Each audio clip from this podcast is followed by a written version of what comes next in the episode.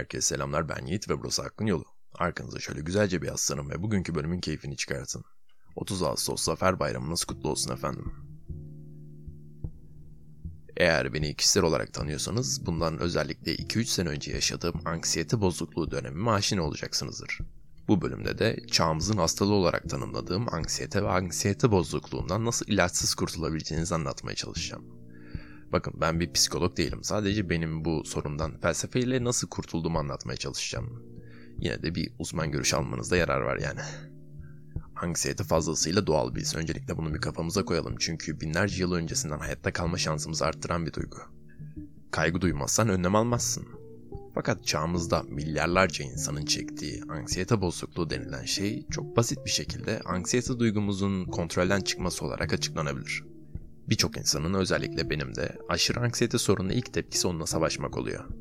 Fakat e, Budizm'e göre anksiyeteyle savaşmanın tek yolu onunla savaşmamaktır. Umarım bugünkü bölümü beğenirsiniz. Buda'nın ilk öğretisi ızdıraptır ve ızdırapları kabul edip onları benimsemektir. Anksiyeteyle savaşmak da tıpkı böyle. Kabul edilmediğinde karşısına geçip evet ben seni iliklerime kadar hissediyorum ama sorun değil demedikçe daha da artarak ilerleyecektir güvenin bana. Anksiyete ile savaşmak daha fazla anksiyeteyi beraberinde getiriyor. Önceden sadece anksiyete hissederken birden kendinizi bir savaşın içinde bir savaş psikolojisi verirken yani ek anksiyete içerisinde buluyorsunuz. Yani ilk aşama anksiyete duygularımızla savaşmayı bırakmak. Bunun için de bir anksiyeteyi tanıyalım isterseniz. Çünkü insanlar en çok bilmediği ve anlamadığı şeylerden korkarlar. Korku temeline inşa edilmiş bir toplumda yaşıyoruz. Asla güvende değiliz. Özellikle 2020 Türkiye'sinde yaşayan bir kadın, bir çocuk veya bir hayvansanız. Erkek hariç her şey yani. Toplum olarak yapabildiğimiz tek şey özgürlüğümüzü kısıtlayan yasalara ve kurallara uyup diğer insanların da uyacağını ümit edip güvende olacağımızı vaat etmektir. Asla yeterince güzel değiliz. Daha güzel olabilmek için güzellik sektörüne servet harcıyoruz. Sonrasında yeniden yeterince güzel olmuyoruz.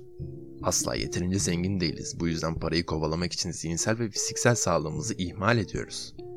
İngiliz filozof Elaine de Botton tarafından kapsamlı bir şekilde dile getirilen statü kaygısı adı verilen bir fenomen de var. Bu da yaptığımız iş ve banka hesaplarımızla ilgili endişelerimiz anlamına geliyor. Eğer akşam işten eve geldiğinizde hala iş ile ilgili endişeleriniz varsa, bu kaygıları kafanızdan atamıyorsanız bu bir çeşit anksiyete bozukluğunuz var demek olabilir.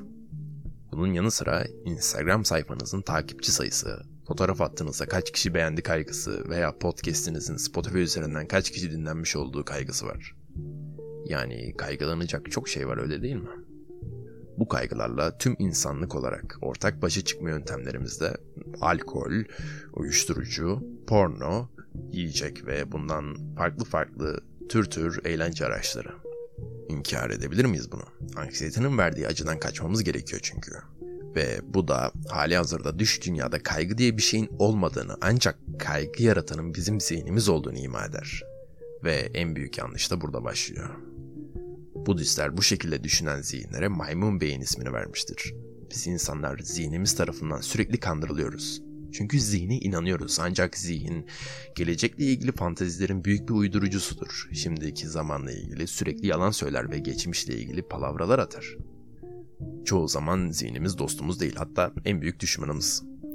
Bu yüzden zihnimizin bize sunduğu her bir şeye inanmamalıyız. Özellikle de negatif düşüncelerse bunlar.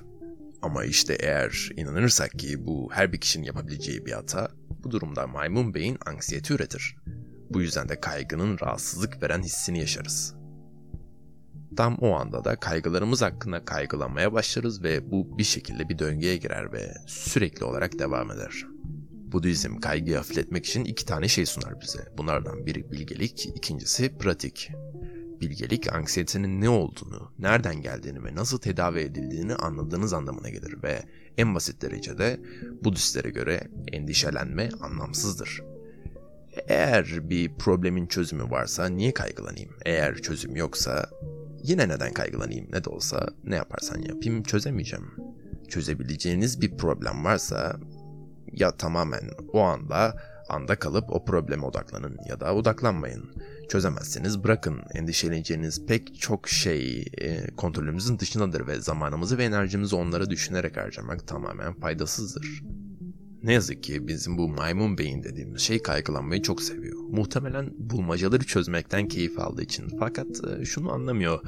Beynimizdeki bazı bulmacalar çözülmek zorunda değildirler. Çünkü genelde bu sorunlar mantıksız korkular, fanteziler ve tamamen saçmalıktan ibarettirler. Aşırı düşünme söz konusu olduğunda çözüme değil çözülmeye odaklanmalıyız. Pratik bilgi işte burada devreye girer. Bunu başarmak için kullanılan Budist yöntemlerinin en başında meditasyon gelir. Meditasyon, şimdiki ana odaklanmanın ve düşüncelerinizin onlarla etkileşime girmek yerine gökyüzündeki bulutlar gibi geçip gitmesini izlemenin bir yoludur. Bu uygulama maymun zihnini kavga etmeden ama kabullenerek sakinleştirir. Bu yüzden şimdi hepinizi podcast'in Gerçek Meditasyon isimli bölümüne davet ediyorum. Kapanışı orada yapacağım dinlediğinizde her şey çok daha mantıklı gelecek. Eğer bu tedavi sizin işinize yaradıysa bana Instagram üzerinden yazmayı unutmayın. Bir sonraki podcast'te görüşmek üzere.